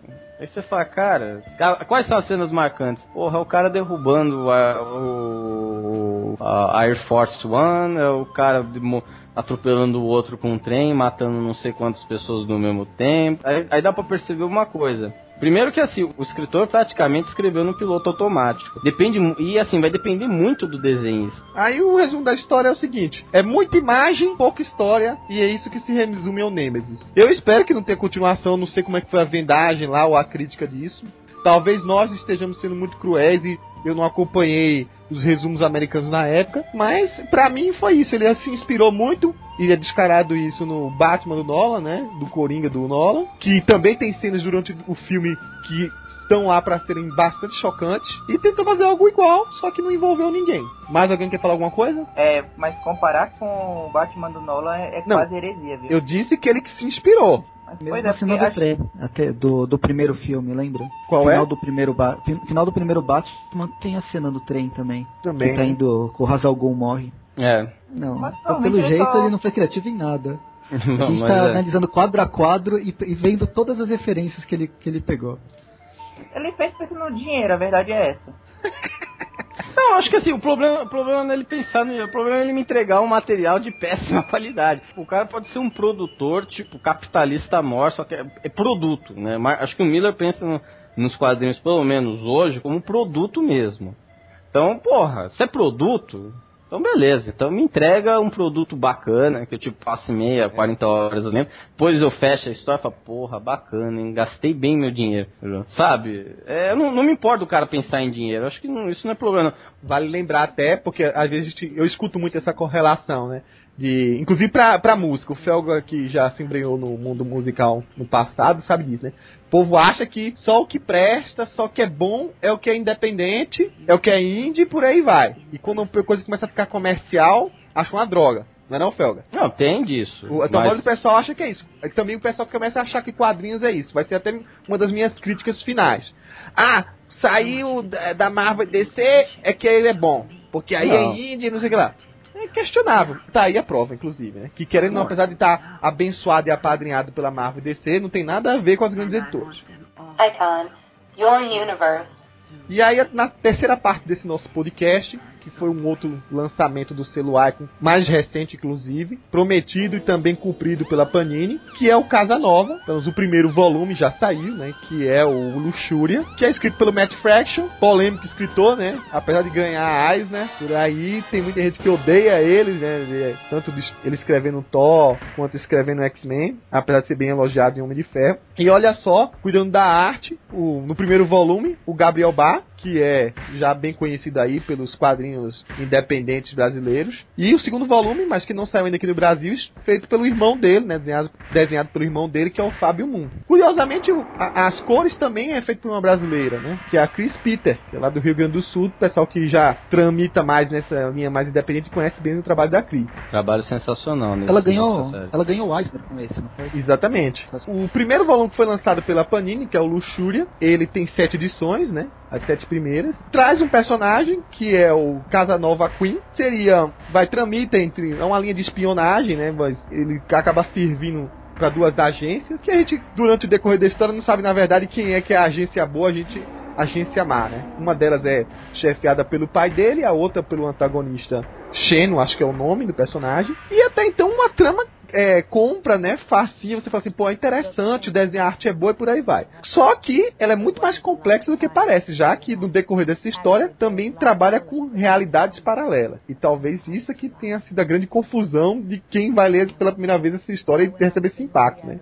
Acha que ia ser uma trama mais de espionagem e é muito mais além do que isso. O Felga tá doido, tá assim, sabe, se ruindo pra falar, pra fazer todos os elogios, então... Eu falo todos os elogios e depois eu vou embora, porque eu sou voto vencido agora, então não adianta. É, cara, na minha opinião, assim, é, é, assim, eu, o Fraction é o tipo de, é o escritor limitado. Ele se dá bem em algumas coisas, em outras ele faz macaca. X-Men, por exemplo, é uma caca, certo? Mas você pega o Homem de Ferro, cara, não é o mesmo escritor, cara. Ele põe um estagiário pra escrever X-Men, só pode. Porque, tipo, Homem de Ferro, porra, cara, ganhou o ar, não, nem só pelo fato de ter ganhado o Eisner, é uma boa história. O cara sabe mesclar elementos, fazer várias coisas tal. Coisa que, sabe, não vejo em X-Men, não vi em X-Men, apesar de ter gostado do daquele do arco Utopia né? Achei que foi uma, um bom crossover tal. Mas assim, no geral, ele nos X-Men não, é, não foi um autor que me, me agradou, agradou muito. Então quando eu comprei Casa Nova, sei lá, eu tinha lido, eu tinha, eu tinha lido, vi, vi elogios tal, falando que era um trabalho interessante. E também assim, eu tinha comprado Casa Nova principalmente pela arte do Gabriel Bar, né? Quem leu é, Day Tripper, dos, dos dois irmãos, porra, tem um puta de um trabalho ali lançado pela Vertigo, né? É um puta de um trabalho autoral, a, a arte é muito boa, a história é bem bacana. É, até recomendo porque foge um pouco do dessa coisa, sabe, de super-heróis tal, essa coisa meio que, vamos dizer assim, o pessoal do site tal, tá mais acostumado. Achei bem bacana, um trabalho bem. Um trabalho bem interessante, tra... principalmente até por, por ser um trabalho que foi lançado lá fora tal, por mostrar assim uma reali... a realidade brasileira, é... vamos dizer assim, sem meio que tipo mostrar, olha, aqueles clichês que vocês veem, é, sabe? Não é bem assim, tal. Tá? Achei bem interessante o trabalho. Então, tirando, ô Felga, tirando um corintiano lá que era ladrão, né?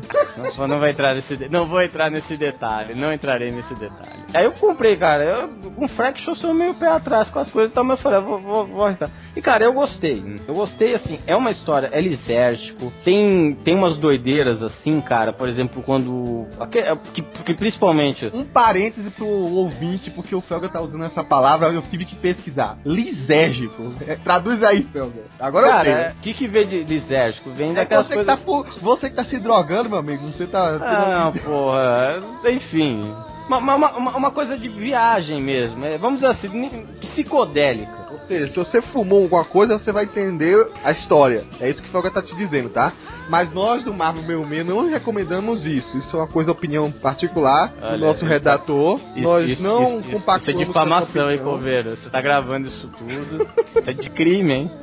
Então, aí eu achei que é uma história bem viajada e tem, tem várias coisas. Várias, e assim, cara, é meio que assim, ele escreve, tipo, ele põe toda aquela. aquela meio que aquela loucura contida que ele não pode colocar na, na nas histórias mais comerciais, eu acho. Então, pô, e assim, junta isso, ele pega assim, vou escrever uma coisa loucaça, psicodélica tal, tal. Aí ele pega um, um desenhista que também vai, que também pega bem essa linha, consegue traduzir bem o que ele tá pedindo, certo? E ainda junta com uma colorista sensacional, no final do volume de Casa, de Casa Nova tem uns extras, tá lá a, o pessoal explicando como é que foi feita a questão da escolha das cores, como é que era. Por que, que, te, por que, que a cor é desse desse jeito. Então tem uma série de, de detalhes, cara, que assim, juntando todo, falei, porra, puta história na minha opinião, um, um grande trabalho. E assim, dizer, é, vamos dizer assim, não é um trabalho só do Fraction, é um trabalho de equipe mesmo. A equipe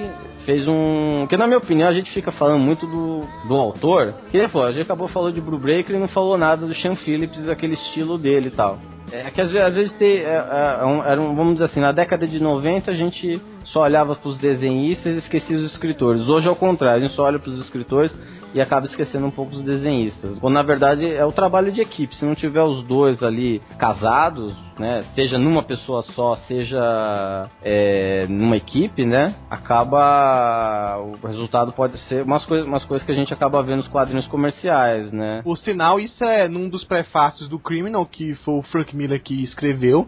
Ele chama atenção para isso, né? Pô, é um trabalho de equipe sensacional. Na minha opinião, muito, eu gostei, gostei dos personagens, gostei do, da trama. Ela, ela, vamos dizer assim, ela você, às vezes você tem que voltar a reler, principalmente no início, aquele jogo da, das realidades paralelas. Confunde mesmo, certo? Mas acho que assim, o resultado final é uma, uma excelente história, cara. Agora, Agora me retiro porque vamos malhar a história, então. Agora, passando pro lado sóbrio, não lisérgico da história, eu vou passar pro Marcelo comentar. Não, não vou malhar a história. Uh, meu problema com, com o, o Casanova é que eu peguei achando que ia ser uma história de investigação interdimensional, mas é mais essa lisergia que você falou do que, do que a investigação, não sei. Que a trama não é muito bem definida, né? O, a, a, o lance todo do Casanova, na minha opinião, é aquela coisa é praticamente a gente que fala de, de virada de jogo durante a trama, ela corre a todo momento, né? E é isso que te confunde pra caramba no meio da história. É que ele é muito bom vivan, né? É que eu gosto bastante de uma revista chamada Aventura de Luther Arkwright, do Brian Talbot. É bom, é? Ele... Eu já tinha ouvido falar. Ó, oh, pega pra ler que tem mais lisergia ainda. Ah, é? Tem viagem ah, então no tem, viagem dimensional, você nunca sabe onde que ele tá. Ele é o nexo entre realidades. Porra, bacana, vou correr atrás. Eu não sei, eu, eu tava esperando uma coisa mais parecida com isso. E aí essa. O Casanova, na verdade, é mais ele pega mais pro lado da comédia que eu não tava esperando. Mas gostei, o tipo de como que ele estrutura a história, parece um seriado de TV, né? Tem Isso. o caso da semana, cada edição é o caso da semana com a trama de fundo bem construída. É que tá, uma coisa tem que deixar claro. Eu me decepcionei com Casa Nova e gostei mais de Nemesis, mas não quer dizer que Nemesis é melhor que Casa Nova. Muito longe disso. É só a é eu tive né? na hora de. A expectativa, o problema de expectativa. E teve mais outras coisas que eu. Uma coisa que eu gostei, assim, na primeira história principalmente, foi a tecnologia. Ela foi aparecendo do nada. A primeira página é só um cara sequestrando uma, uma pessoa. E a cada página você tem saltos tecnológicos enormes. Isso, isso eu achei bem legal. Até chegar no multiverso, né? Acho que em geral é isso. Depois tem algumas coisas, tipo a Shield ou o Império. Império, né? É, acho que, acho que ele, ele, ele fez essa. Ele, ele, aliás, ele pegou, né? Ele, acho que é, é uma tiração de sarro. Um de um lado da Shield, que é a Império, e a outra que é aquela agência de, de vilões com as, aquela IMA, Hydra e por aí vai, né? Não, e tem o aeroporto aviões, né? Da Shield. Isso, é. Só, só uma coisa pra dizer. É ruim, não gostei não. Não, Paulo, pelo amor de Deus, desenvolve aí. Pelo amor de Deus. O que é que você não gostou? Cara, assim, eu.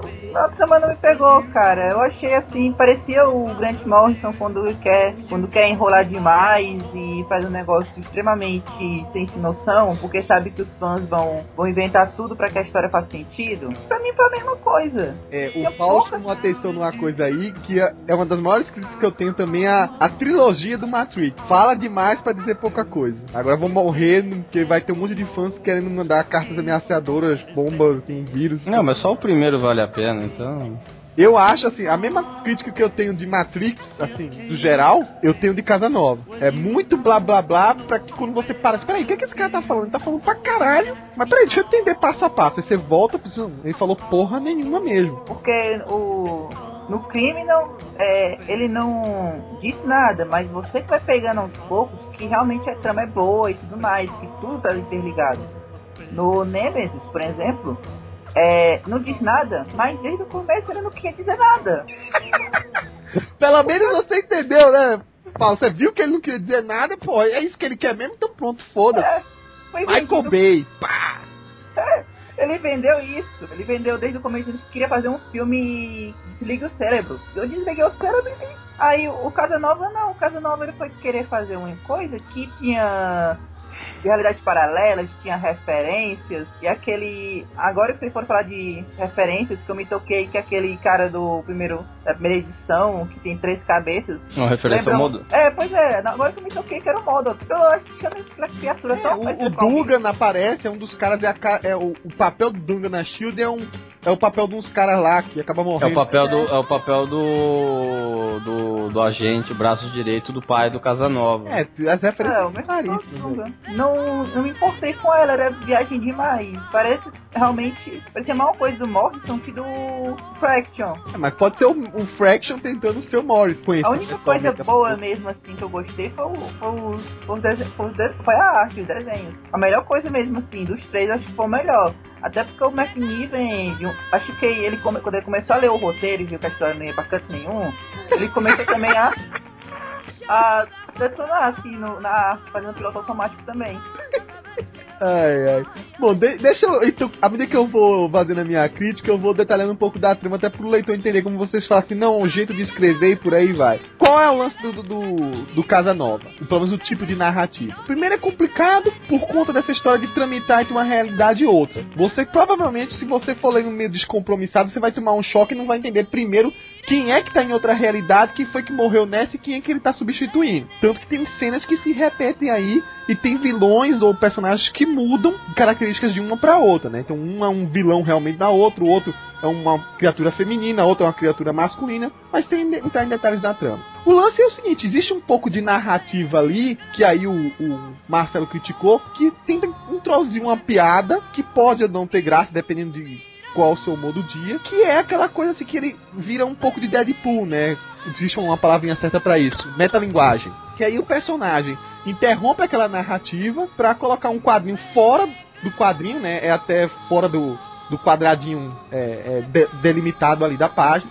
E aí ele faz uma referência, faz uma piada pra aquilo. Ou tenta te explicar aquela confusão todinha que você não entendeu. Que aí, a princípio, pode não ter graça. Algumas vezes foram felizes e outras não.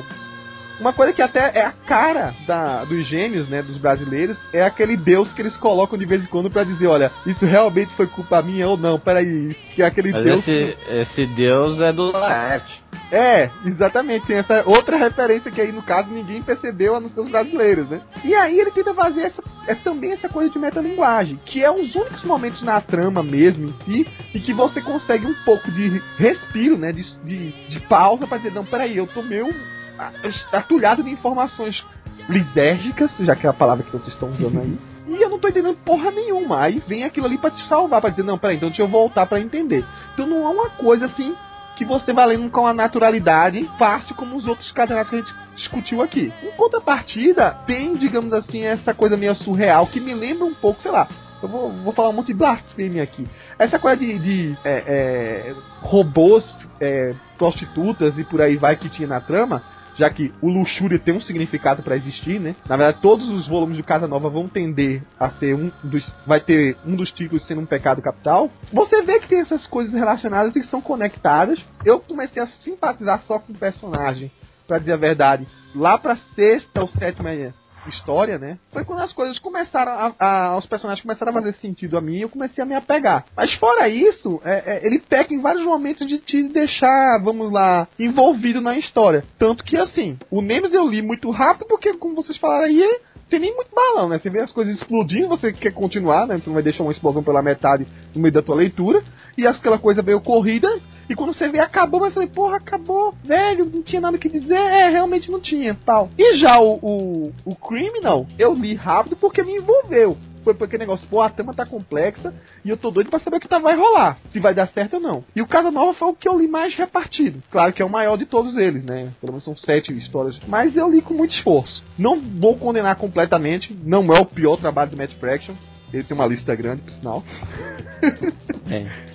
E aí, é, o que eu tenho pra dizer é como vocês falaram. A arte é muito bacana. O Bar e o Moon, nesse ponto, a gente merecem todos os méritos de reconhecimentos que tiveram lá nos Estados Unidos. É, mas também não são um trabalho que eu falo assim, ó, meu, cara, é- esse aqui é, é 10. O Felga acabou de abordar, né, o, o que eu considero ainda o top de linha do trabalho deles, inclusive de roteiro, dá de 10 a 0 nesse aí, que é o Day Tripper. Até o estilo da arte que eles optaram ali é fenomenal. Mas, claro, também nesse aí teve a vantagem de ter a Chris Peter dando um outro visual, que talvez tenha sido até proposital essa lisergia.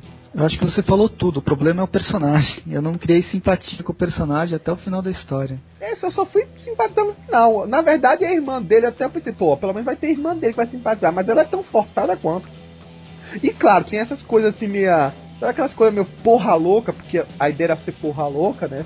Que acho que a, a tradução paulistesca é porra louca, né? Que no Nordeste chama assim.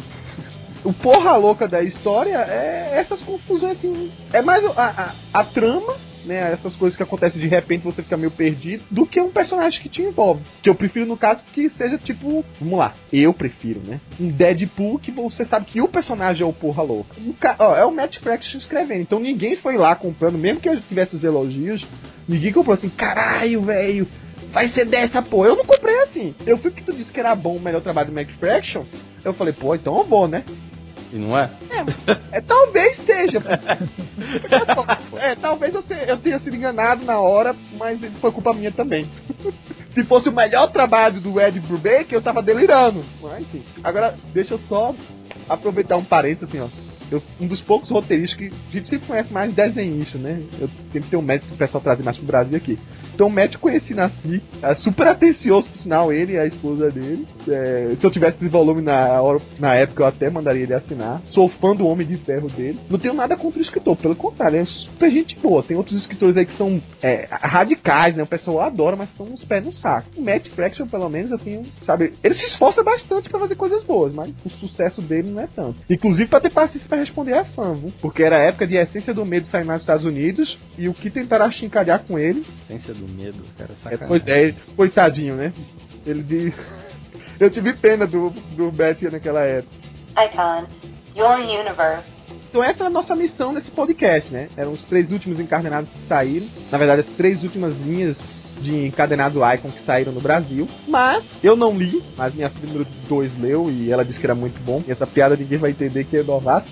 mas tem outros encadenados da linha Icon aí que pode ser que vinha pro Brasil ou não, né? Depende de como esses que são mais conhecidos ou mais envolvidos é, pro pessoal, pelo menos os roteiristas são mais é, famosos, né? Com certeza é, é, podem estimular a vinda de outros, né? Principalmente os do Brian Michael Bendis, né? Que tirando Powers, que é uma patacada desse tamanho de 100 é, pa, um pila. Quantas partes daquilo ali? Tem 300 e poucas. É, caralho, tô volume pra caramba, nunca vou comprar aquilo. Eu tenho que juntar um monte pra comprar aquele negócio lá. Ou então, quem sabe, né, a Panini se anima e pra fazer um podcast especial ela cede pra gente. é, pois é. E aí, é, a gente tem outros títulos, inclusive do Bendis, que é o Scarlet, que ele faz com Mali, Brilliant, que é com Mark Bagley, e outros, né, que não sei se vai ter chances de vir pro Brasil ou não. Não sei como é que também foi a saída lá fora. O Brubaker, além do Criminal, tem um incógnito, que eu não sei se é da mesma linha ou do mesmo universo, mas é também desenhado pelo Lucian Phillips. Quem mais? O. Esqueci mais algum aí? O Straczynski tinha feito aqueles é, os que eu citei no. O, tem o Dream Logic, que eu também nunca ouvi falar muito dele, mas é com David Mack, também fez o Kabuki na época lá, eles a ser lançado. E aí, vocês por alto, né? E a gente tá deixando. Lembrando que a gente tá deixando de lado aqui nesse podcast o que que é, porque ele é uma franquia à parte, né? E merece todo o destaque. O Paulo tá me xingando porque ele queria ter falado sobre o que é no passado, mas ele vai ser convidado estrela pro que é quando saiu, quando saiu o filme aqui no Brasil. Pode ficar tranquilo. Vocês têm alguma pretensão ou acham que a Panini devia investir em alguns deles? Não, esse é o problema. Como é, nem, nem as séries que a gente se propôs a falar eu sabia que era desse selo Icon. Eu achava que era selos independentes, alguma coisa assim. É, não necessariamente ligado à Marvel. O do resto, eu nem, nem cheguei a ouvir falar, tirando Powers mesmo. Ou vocês me deixaram com vontade de continuar o Criminal. Eu acho que é uma boa aposta. São só seis encadernados, já foram dois, falta mais, mais quatro. E o Casa Nova, né? Vamos ver o que, que vai dar. É, o Casa Nova eu tô em dúvida se eu continuo não. Criminal, vamos lá fazer essa campanha aí. Então, pô, cara, Panini lança Criminal. É a campanha que acho que o site tem que encabeçar. Pô, tem que deixar modelinho ali, Facebook e tal, falar, ó, gente, é bom. Eu não sei cara. se foi o site, mas eu, eu, lembro que a gente conseguiu mudar uma capa que eu fiz um montirão, né? Um flash mob, não existia esse nome na época, pra mudarem uma capa durante a. Acho que foi a Guerra Civil, né? É, é eu lembro, eu, sou, eu lembro. Avante Vingadores tinha uma capa que não tinha nada a ver com a história. a gente fez um mutirão. eu acho que assim, a Panini vai acabar acho que apostando no, no no Miller Blockbuster mesmo, né? Acho que provavelmente Superior. Os lançamentos que ela, que ela que já tem dele, né? Devem ser os próximos ali, mas acho que tinha que investir em Casa Nova, né? Eu particularmente é, isso eu, deve vir, né? né? E, cara, Criminal, né? Eu acho que também tinha que trazer o, o é Incógnito, ou Incognito, né? Mas se o, o Criminal não terminou ainda, cara, Esse livro das almas perdidas é legal? Eu queria até saber se alguém um- algum ou tem uma ideia de algum desses outros volumes aqui do, do Bendis, né? Que é um, como foi um dos roteiristas mais elogiados nesse podcast aí. É, é, faz falta, pra ver se Scarlet leva pinta de ser o estilo Bendis, né? A duplinha aí com Malívia é já de praxe. O Brilliant, que eu, eu lembro que saiu lá nos Estados Unidos, mas não sei se vingou muito não. Os elogios dele acho que ficaram meio mornos lá. É, acho que material assim, cara. É uma, assim, se sair do jeito que tem saído, Casa Nova vendeu bastante aqui, deu a entender isso. E o Nemesis, pelo, até pelo preço, deve ter saído. Então, provavelmente eles vão apostar em coisa nova aí. Mas no que nisso, né? Eu lembro que no ano passado eles falaram: o selo Icon vai ser investido em 2013. Então a gente tá esperando que venha mais coisas assim. É, um selo acho que tem bastante coisa, dá pra. Tem, tem bastante coisa acho que já tá até fechada, né? né? Porque Casa Nova ainda tá. Tá, um vai ou não vai, se vai produzir ou mais, coisa ainda a gente não sabe tal. Powers ainda tá saindo, né? Mas tem umas coisas que já estão meio fechadinhas, tal. Acho que daria. uma- é um material interessante de, de, gente, de, de se ver, né? Sim, é que a minha aposta é que o que vai mesmo é o. O do o Superior do Mark Miller, porque enfim, blockbuster vende. É, bem ou mal, a Panini vai atrás do que vende. Não, não tá Mesmo errado, caso- né? Mesmo o Casanova, que tem, por assim dizer, o hype dos seus desenhos que são brasileiros, só vai continuar sendo publicado se primeiro vender. Muito. Mas é ruim esse Superior Blockbuster. Ele parece que chupinha um pouco dessa linha disso. É, vai lá, variante do Superman, né? Que teve já em N, N, N exemplos, né? Eu não, eu não cheguei a eu não cheguei a ler, mas assim, por ser até meio que na mesma época do e do Nemesis, eu acho que deve ser, porque agora tomara que ele seja mais pro lado do Kikaz, que ele pelo menos quis fazer uma história de desenvolver os personagens, que pro lado do Nemesis, que é bom, já falamos do Nemesis. Icon, your universe. Até pra concluir sobre esse podcast, uma coisa que eu queria dizer que às vezes fica até meio engasgada, que- uma coisa que eu até comentei antes sobre a história de que ah, se é independente, se é alternativo, você tem que passar pra isso, e só existe porcaria agora nos quadrinhos comerciais, quadrinhos super-heróis, por aí vai. Eu até criei esse podcast porque houve esse levante, né? É uma maneira que a gente que faz o site da Marvel puder falar um pouco desse quadrinho fora do mainstream heróico, de superpoderes e por aí vai. E que muita e que é já bem conhecido pelo pessoal da DC. Só que eu não posso sair caminhando, fazendo podcast de linhas que não tem nada a ver com a temática do site, afinal, é, existe o Terra Zero pra isso e outros sites conhecidos. Só que é é uma coisa que eu sempre olho e analiso. A pessoa às vezes é muito radical quando quer pontuar ou estereotipar essas coisas. Eu adorei, por exemplo, muitas coisas da linha Vertigo. O Y, The Last Man, uma das coisas que eu acho mais fabulosa. O Brian K. Vaughan tem uma das histórias bacanas mesmo. Eu praticamente gosto quase tudo que ele faz. Ele é um escritor que é bem mais moderado, assim, não sai escrevendo direto histórias. Ele para, pensa realmente e investe na história. Mas nem tudo que sai é coisa boa. E nem tudo, quando é, mesmo da linha Vertigo, né? Que é seriado, às vezes continuado, é 100% bom. Todas as histórias deram certo, são fenomenais, são bem superiores que qualquer outro quadro de super-heróis. Não. Por exemplo, Hellblazer teve épicos muito bem escritos e teve histórias que foram uma porcaria. A mesma coisa vai ser quando a gente transporta, e bem evidenciado aí que a gente nem não chegou a agradar todo mundo nenhuma dessas histórias, apesar do Criminal, que acredite ou não, foi até uma coisa que eu comecei o podcast falando, né? O que você menos apostava é o melhor. É o caso aqui do Ed Brubaker, né? Mas o Paulo me chamou bem a atenção, né? Eu fui atrás de fama, de propaganda e tal, e esqueci o mérito do roteirista. E tem coisas que vão dar certo, tem coisas que não vai. Ao mesmo tempo, quadrinhos de super-heróis, você vai encontrar umas pérolas muito boas, porque o autor assim faz, que vale muito mais que um quadrinho independente. Tá aí o Supremos, que foi o mais citado hoje. E N outros quadrinhos também que você, inclusive, vê do dia a dia e por aí vai. É importante você abrir, você leitor que não saiu da linha de super-heróis, conhecer esse outro lado, né? E é também importante você que já saiu desse lado, saber lembrar que também existem coisas muito bacanas, né? Escritas dentro do mainstream de quadrinhos de super-heróis. Tá aí uma coisa que eu até comprei um dos clássicos mais antigos aí, uma graphic novel, que é aquela Deus ama e homem mata. Paguei caro por ela, linha super-heróis, mas tive que comprar de novo, porque eu não tinha aqui em São Paulo e paguei. E a Marvel, inclusive, está investindo de novo nessa linha de graphic novel. Foi um É, anúncio excelente. agora, né? Primeira mão, você está ouvindo o podcast aí, né? Acabei, acabamos de receber o release, que vai ser um lançamento mundial. Que é a Vingadores, com é Wartime Endless, que é escrita pelo Warren Ellis e desenhada pelo Macone, é isso? Isso. Cara, isso, é, essa, essa, essa, essa quando eu li eu falei, sensacional. Então, então você vai, você vai encontrar disso. Então, apesar de serem estilos diferentes que devem ser os dois aclamados, vai existir o mesmo problema que existe em qualquer coisa da sua vida. Vai ter momentos e histórias boas e vai ter momentos e histórias ruins. Pelo menos Opa, é essa a minha foi opinião. filosófico agora, hein? É, não, não é, to- Você não é foi- todo você dia. Foi, você foi Você profundo em cover aí. Ó, você mora em São Paulo, mas desde que nasceu, Felga. Eu que tô aqui há sete anos sei que nem todo dia amanhece com sol. Na verdade, Nem no mesmo dia tempo é. vai ter Na sol, verdade não é o sol, É. todo dia mais É. então tem que se acostumar e deixar de ser tão radical você, eleitor dos dois lados. Ok? Tá dado o recado? Alguém discorda de mim? Não, tá certo. Marcelo, obrigado por ter participado desse podcast. É, você quer deixar o link do, dos sites aí que você participa? Não, valeu pelo convite. Vou, vou deixar assim. O, pedir para o pessoal acessar o, o Aracnofan, ouvir as, os Turpcasts, ler as matérias, que são bem legais. E o Quadrinhos em Questão, se, se alguém tiver interesse, também estamos precisando de colaborador, que os colaboradores de repente fugiram do, do site. Qual que é a linha do quadrinhos em questão, hein? Só pra gente. O Aracnofan, tudo bem. É... Não, discute quadrinhos em geral. Eu Quadrinhos em faço, geral. eu, eu, por exemplo, faço review de, de séries antigas, mas também faço quando tem algum evento aqui em Campinas.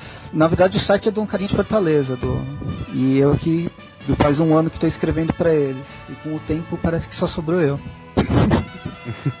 Bom, então tá aí até o apelo do nosso amigo Marcelo pra manter o quadrinho de questão vivo e não deixar ele maluco, né?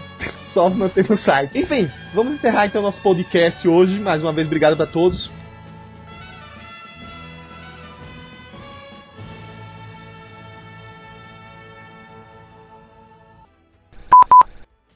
Repete aí que travou tudo. A partir de onde? Ó, tu tá com alguma coisa que tá, tua voz tá parecendo um robô agora. Marquinhos Miller tá cuidando do teu microfone. Tá puto. Tá puto. Mexi com. Deve, ter, Você né? vai falando mal do Nemesis aí, ele vai te. Aí vai, aí vai. Daqui a pouco surge um, um cara branco metralhando, metralhando a casa, né? Aí. Esse podcast foi uma produção Marvel 616. Acesse www.marvel616.com.